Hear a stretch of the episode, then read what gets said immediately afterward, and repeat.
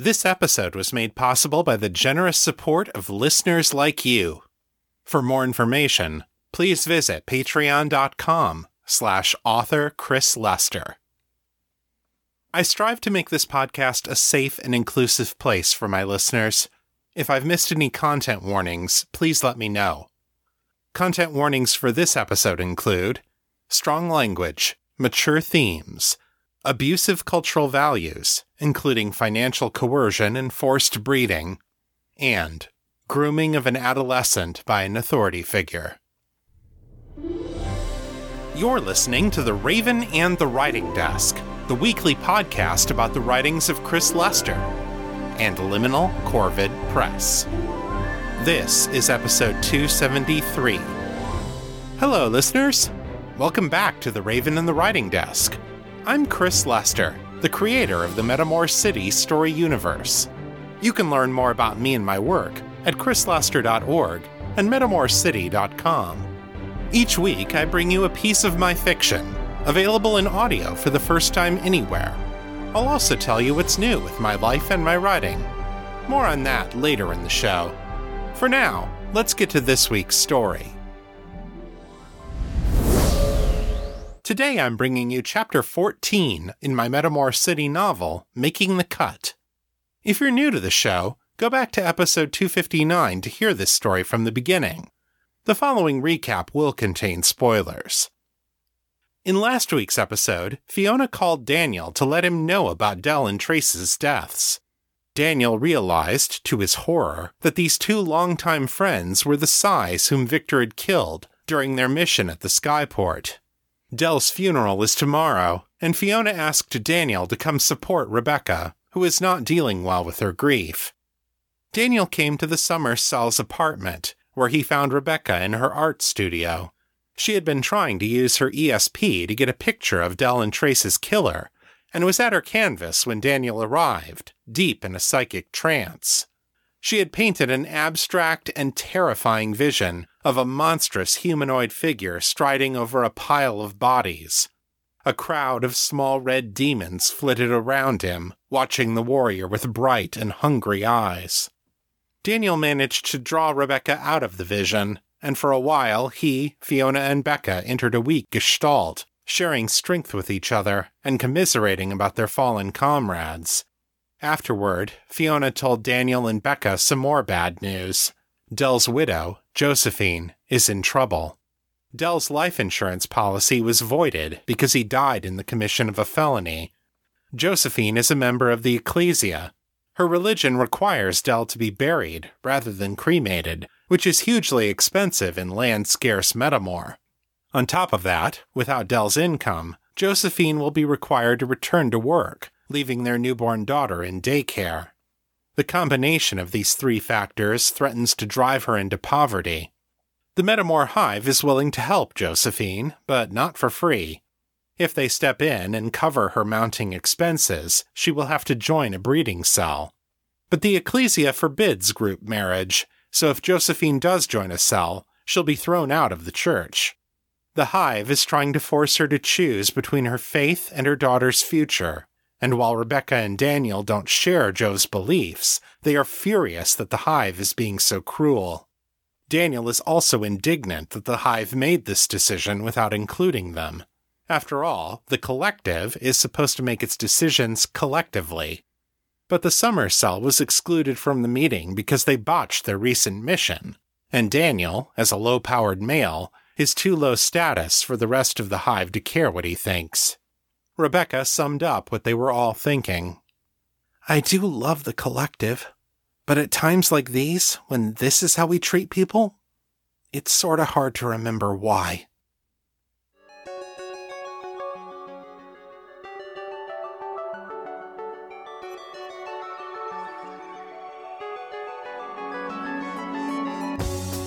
Making the Cut, a novel of Metamore City, written and read by Chris Lester.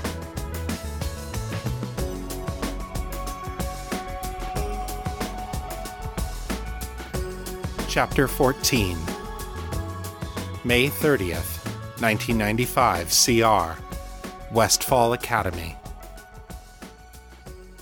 Miriam Bakhtavar entered the girls' dorm room with her senses on full alert.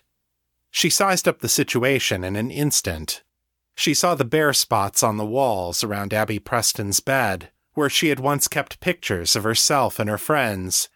She saw the empty bookshelf where Abby had kept her small collection of adventure novels, and the bedside table where she had kept her journal. She could still smell the girl, but her scent had faded slightly in comparison to that of the other three girls who shared her room. Only one of them was here now, Lysa, one of Abby's few close companions.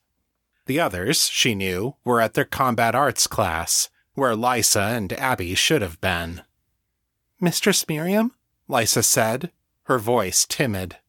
The teenager's heart rate was elevated, and the chemicals she was giving off in her sweat spoke of restless anxiety.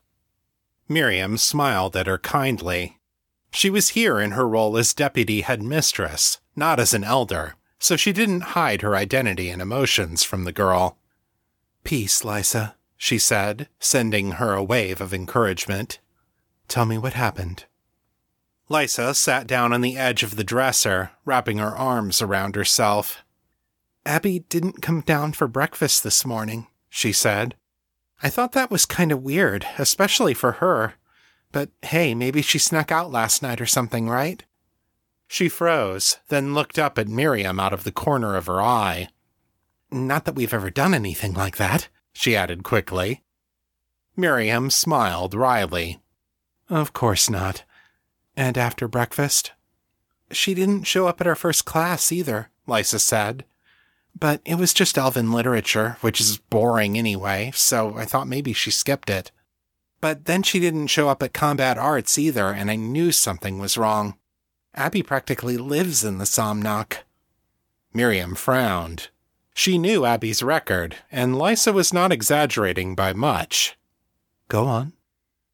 "I thought maybe she was sick, so I came back to the dorm to check on her. That's when I found these." She pulled two stationery envelopes out of her back pocket and handed them to Miriam. One of them bore Lysa's name and was opened. The other was still sealed and addressed to Miriam herself. Lysa's letter was written with purple ink in a loopy, feminine script. The letter had been written with obvious care, neatly staying within the guide rules of the stationery, but the frequent use of underlines and capital letters betrayed the author's excitement. "Dear Lysa, I'm writing this letter to say goodbye, at least for now. I really wish I could have told you sooner, but Victor said that they would try to stop me from going, so we had to keep it a secret. Everything I always wished for is coming true, Lysa. It's just like the old stories. Victor is my brave knight, coming to take me away to a new life. They wouldn't let him marry me here in the Hive. They're jealous of him. And some of the older women have spread horrible stories about him to try to keep him from ever being happy. But I know my knight, and he would never hurt me. They're all wrong about him, and we're going to prove it. It hurts so bad to know that I'm not going to see you again for a long time. You're my best friend in the whole world, and I will never, ever forget you. I promise I'll come find you again when I can, but Victor says it might be a couple years. We need to have a few kids first, and once they see how strong and beautiful they are, they'll have to welcome us back. Don't try to come looking for me, 'cause we're probably going to have to hide for a while. Stay and finish school, and when I see you again, we'll link up, and you can show me all the stuff I missed. Try not to sleep through Elven Lit. Okay, I have to go now. Keep it on the bright side till I see you again. Love you forever. Abs." A lipstick kiss had been pressed into the paper next to the girl's closing words. Miriam raised her eyebrows and handed it back to Lysa without comment. Lysa folded it and put it in her back pocket, blushing. Miriam opened the second envelope and unfolded the letter. Both it and the name on the envelope had been written in black, using a strong, heavy hand that was very different from Abby's. The penmanship was clean but sharp and angular, and the backside of the letter was covered with embossed lines where the pen's nib had bit hard into the surface. "Elder Bakhtavar, Abby is safe with me. I trust that you will not make this a point of contention between us. She came to me of her own free will, and, as you said, participation in the collective is voluntary. All of Abby's debts to the collective have been paid. She is a free woman. I promise you I will keep her safe as long as she stays with me, which I trust will be a good many years. Good luck to all of you in your future battles. For us, the fight is over, and I go to enjoy the fruits of victory. V. Mistress Miriam? The voice came from beside her. She turned to see that Lysa had been reading over her shoulder. If possible, she looked even more worried now than she had before, and Miriam's nose told her that the teenager had broken out in a cold sweat. "What's going on here?" Lysa asked. "Teachers aren't supposed to marry their students, are they? That's not normal." Miriam's grip tightened around the letter. "No, Lysa, it isn't normal. I should have seen this coming," she thought. "I should have anticipated it. Abby was always too close to Victor. Great Maker, how could I not have heard this in his mind?" Lysa put a hand on her arm. "What are you going to do?" Miriam looked down at the letter again. "I will keep her safe as long as she stays with me, which I trust will be a good many years." Hells, Victor. You always had a way with words. "For now, nothing," she said heavily. "But Kano Victor is right in one sense," Miriam said firmly. "We cannot hunt Abby down and hold her against her will. Young and naive as she may be, she is a free woman, and we are not her parents." She took Lysa's hand in hers. "Abby knows where to find us. We will watch for her, and when she is ready, we will bring her home." Lysa nodded, and Miriam turned to leave. "And I will pray," she thought, "that I am not making another grave mistake." Dell's funeral was held in the town of Glen Avery, a small but ancient community that sat nestled between the towers of Metamore City and the peaks of the Dragon Mountains. The Glen was home to the last remaining old-growth forest in the Kingdom of Metamore, and its people built their homes and businesses around the ancient trees, rather than cutting them down. Skimmers were prohibited inside the Glen, and the single maglev tube that passed through it made only 2 stops within its borders. It was a quiet and peaceful community, where theriomorphs like Dell and Josephine made up more than 2/3 of the population. It was also one of the few places in the valley where one could walk safely at ground level, which made it one of the few viable locations for an ecclesiast cemetery. Daniel watched in silence as Dell's priest led them through the burial rites. Josephine stood at the front of the small crowd, her glossy white fur a striking contrast to her black mourning dress. Her mother stood beside her and held little Elizabeth in her arms, shushing the infant when she started to whine for her mother. Josephine barely moved at all through the ceremony. Her wolfish face looked like a mask, rigid and empty. "She's burying a part of herself today, too," Daniel thought. Rebecca's grip on his hand tightened, and he heard her choke back a sob. She must have picked up on what he was thinking, or come to the same conclusion herself. Jo had never been close to the rest of them, the way that Dal and Trace had been, but she was still family. Not that the rest of the hive apparently felt that way. "Damn it. She deserves better than to be left out in the cold like this." The priest concluded his reading from the prayer book, then raised his eyes and beckoned. 4 men in black suits came forward and lowered Dell's coffin into the ground. One of them handed a shovel to Josephine.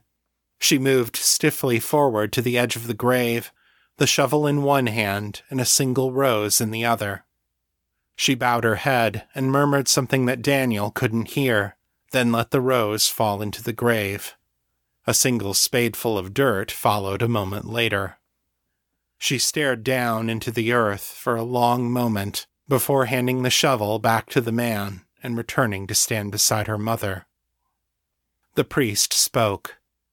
In sure and certain hope of the resurrection to eternal life through our Lord Yeshua, we commend to Almighty Eli our brother Del Matthews, and we commit his body to the ground. Earth to earth, ashes to ashes, dust to dust. May Eli bless him and keep him. May he make his face to shine upon him and be gracious to him. The Lord lift up his countenance upon him and give him peace. Amen. Amen, Daniel whispered. He wiped the tears out of his eyes and put his arm around Rebecca as she leaned against him. Her thoughts wrapped around his, raw with grief for Dell and sympathy for Josephine and her daughter. The priest led them in a responsive reading and a final benediction, but Daniel barely heard any of it. His attention was focused on Josephine, who stared straight ahead and clutched at her mother's arm like it was the only thing keeping her from falling. Daniel thought he could see the weight of her situation pressing down on her. Without Dell's income, and with an infant child to care for, the chances of her making it on her own were small. Her mother was not wealthy, and her father was long dead. Little Elizabeth would have to go into daycare if Joe went back to work, and the cost would be financially devastating. Even with government assistance, she had little to look forward to but an endless succession of long work days and a small mountain of debt from funeral and childcare costs. There was an out for her, of course. If she came back to the collective, she wouldn't have to worry about childcare, health care, or even the cost of the funeral. Trace's 4 wives were grieving now, but at least they didn't have the added burden of worrying about how they would provide for their children. Josephine could have that kind of protection too, but to get it, she would have to violate her religion's teachings by joining a breeding cell. Damn it, he thought again. This isn't fair. She shouldn't have to choose between her conscience and her daughter's well-being. That thought was followed soon after by another. Fine, so what are you going to do about it? He blinked and looked around. For a moment, he thought he'd picked up the question from someone else, but it didn't sound like Rebecca's thoughts. He saw Brian, Sasha, and Fiona approaching. It hadn't sounded like any of them either, and Daniel really didn't want to give Sasha a chance to overhear anything he might be thinking. He turned to Rebecca. "Excuse me," he said to her. "I've got to get going. Talk to you later." She looked over at Brian and the others, then looked back. "Okay," she said, nodding. He knew she would probably blame his sudden departure on jealousy toward Brian, and he was more than willing to let her keep thinking that. After giving her hand one final squeeze, he stepped away from the crowd and into the trees. He stopped when he could no longer hear the conversations from the other guests. He leaned up against an ancient oak and stared up at the branches, thinking. What are you going to do about it? The more he thought about it, the more it seemed like the question had come from inside his own mind, not from one of the telepaths present at the funeral. What do I mean, what am I going to do about it? A scornful part of his mind laughed at him. Stop dicking around, it said. You said you wanted to do something to atone for what you did. Well, here's your chance. You've got an anonymous bank account full of untraceable cash. Use it. Daniel closed his eyes and leaned his head against the tree. That was supposed to be my shot at a future for me and Rebecca, our chance to get away from the hive. And if you do that, the voice said, and in the process Josephine gets stuck there in your place, are you really going to be able to live with yourself? Daniel winced. He already knew the answer. Damn it, he thought. Damn it, damn it, damn it. His cynical side seemed to grin at him. Look on the bright side. Bex probably wouldn't have left her cell for you anyway. At least this way you're doing something good with that blood money of yours. Daniel growled and stalked back toward the gravesite. My brain talks too much, he muttered. He found Josephine kneeling by the grave, watching silently as the men filled it with dirt. He put a hand gently on her shoulder. "Joe," he said softly, "can I talk to you for a second?" She looked up at him, staring blankly for a moment before her eyes came into focus. "Oh," she said, her voice coming out thready. "Daniel. Yes, I suppose." He knelt down beside her, ignoring the fact that he was getting dirt all over his best pair of slacks. "Listen, some of us heard about what the Hive is trying to do to you. It's sick and wrong, and we want to help." She opened her mouth, then apparently thought better of it. She nodded for him to continue. Daniel pulled out a business card that he'd been carrying around for the last few days. "Some of Dell's friends got together and chipped in what we could to help out you and Elizabeth," he said, handing her the card. "There's a numbered account at this bank with 50,000 marks in it. The access information is on the back of the card. We want you to have it all." She stared at him, her lupine jaws falling open. In any other circumstances, it might have been funny. "Daniel," she breathed. "Dear Lord, 50,000? Where did you get that much?" Daniel shrugged and gestured vaguely with one hand. "Del was a good guy. He had a lot of friends. The others want to stay anonymous, though, in case the Hive might try to punish them for helping you." His lip twisted into a wry half-smile. "They can't like me any less than they already do, so I volunteered to be the one to tell you." She laughed at that, despite her tears, and held the little card over her heart like an answered prayer. "Daniel, thank you. The last few days, any time I'm not thinking about Del, I'm thinking about Liza and how I'm going to take care of her." She reached out and hugged him tightly. "This is an answer to so many prayers." Then her voice broke, and she simply held him and wept. Her thoughts meshed with his, and he felt her mixture of grief, gratitude, and profound relief. He offered her what strength he could, but he didn't open up to her with anything more than his emotions. He didn't want her to know where the money had really come from. Daniel held her until she got herself back under control again. When he helped her to her feet, she looked a little stronger than she had during the service. She was still in horrible pain, of course, but she seemed to be better able to face it now, instead of shutting herself down. Daniel was relieved to see that. Elizabeth would need her mother. If Joe closed off her emotions at this early stage in her life, the child might be permanently scarred by it. He ushered her back to where her mother and Elizabeth were waiting. Josephine took her daughter in her arms, smiling through her tears as she showed her to Daniel. Daniel stroked the white-furred baby behind the ears, and she opened her mouth in a yawn and squeaked. Daniel and Josephine shared a laugh at that, and it eased some of the heaviness around their hearts. Daniel planted a gentle kiss on Elizabeth's forehead before embracing Joe one last time. "Take good care of her," he said softly. "Hopefully you can find something that lets you spend plenty of time with her." Josephine nodded. "With the seed money you gave us? Yeah, I think we can work it out." She shrugged, putting on a brave face. "Always wanted to try starting my own business." Daniel put a hand on her shoulder. "You'll be great at it. Call Fiona if you need any help sorting out the finances. She's a genius at that stuff." He leaned in close. "Just don't tell her where you got the money. She'd spend the next 6 months hunting us all down just so she could get our taxes straight."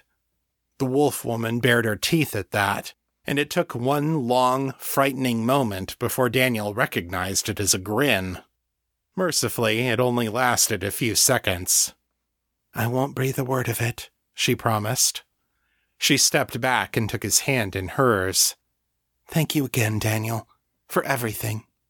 Eli, bless you." Daniel nodded and squeezed her hand in parting. "Take care, Joe." As he began walking out of the cemetery, Daniel felt some of the burden of guilt slip from his shoulders. While he couldn't deny that his actions had helped lead to Del and Trace's deaths, he at least could take solace in the fact that he hadn't profited by them.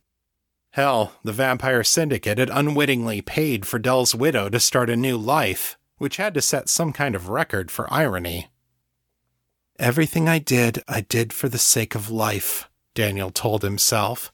I was stupid and gullible and should have seen what Victor was a lot sooner, but I saved his life because, well, because that's what I do. I'm a healer, and I can't bring Dell back. But maybe I helped Joe to start down the path to healing. He nodded at that. He'd done everything that could be done to balance the scales over Dell and Trace's deaths. He was right back where he started, as trapped as ever, but he could live with himself. He'd given up the promise of his own future in order to make one for Josephine. In his heart of hearts, he could accept that. It felt like justice.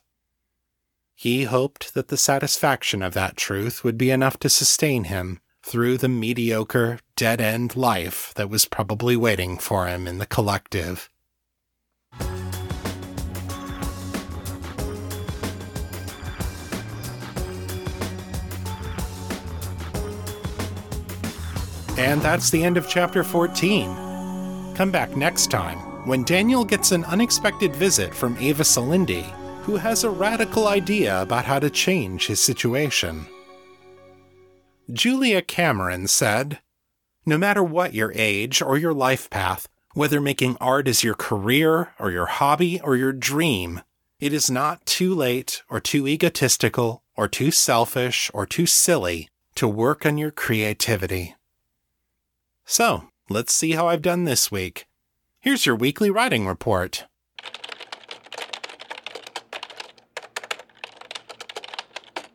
This update covers the week of January 23rd through January 29th.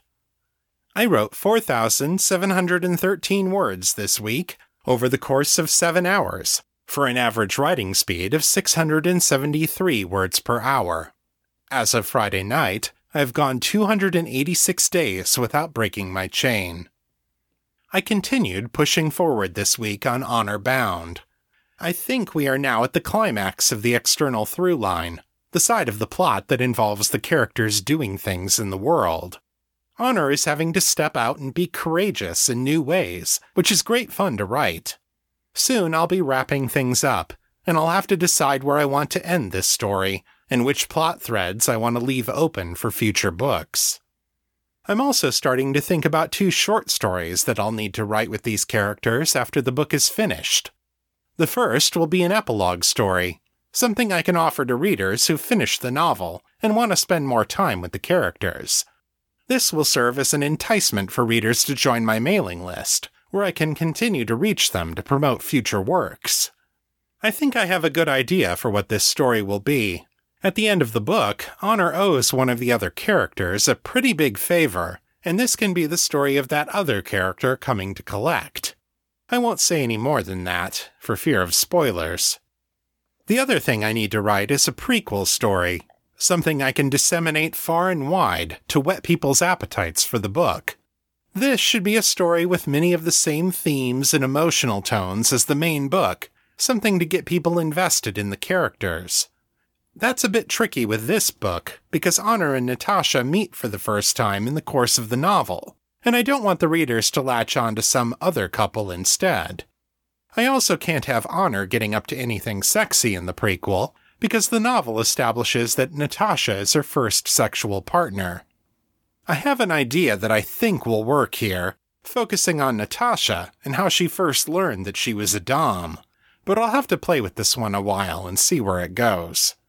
I'm now in Chapter 44. And the manuscript is over 124,000 words. If you'd like to share your thoughts about the show, send your feedback in text or audio to metamorecity@gmail.com. To leave a voicemail, dial area code 641-715-3900, then enter extension 255082, followed by the #. My Facebook is facebook.com/author Chris Lester. The fan group is Fans of Metamore City on Facebook, and our Discord server is Metamore City, I'm there pretty often, so come say hi. If you like this show, please consider leaving a review at Apple Podcasts, Stitcher, or Podchaser.com. It really helps people find the show. That's all for this week. I'll be back next time with more fresh new fiction. Until then, keep it on the bright side.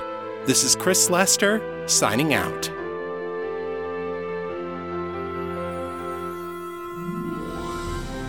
The contents of this podcast are copyright 2021 by Chris Lester and Liminal Corvid Press. The show is released under a Creative Commons, Attribution, Non-Commercial, No Derivatives license. So don't change it, don't sell it, but feel free to share it all you like. For more information about this license, please visit creativecommons.org.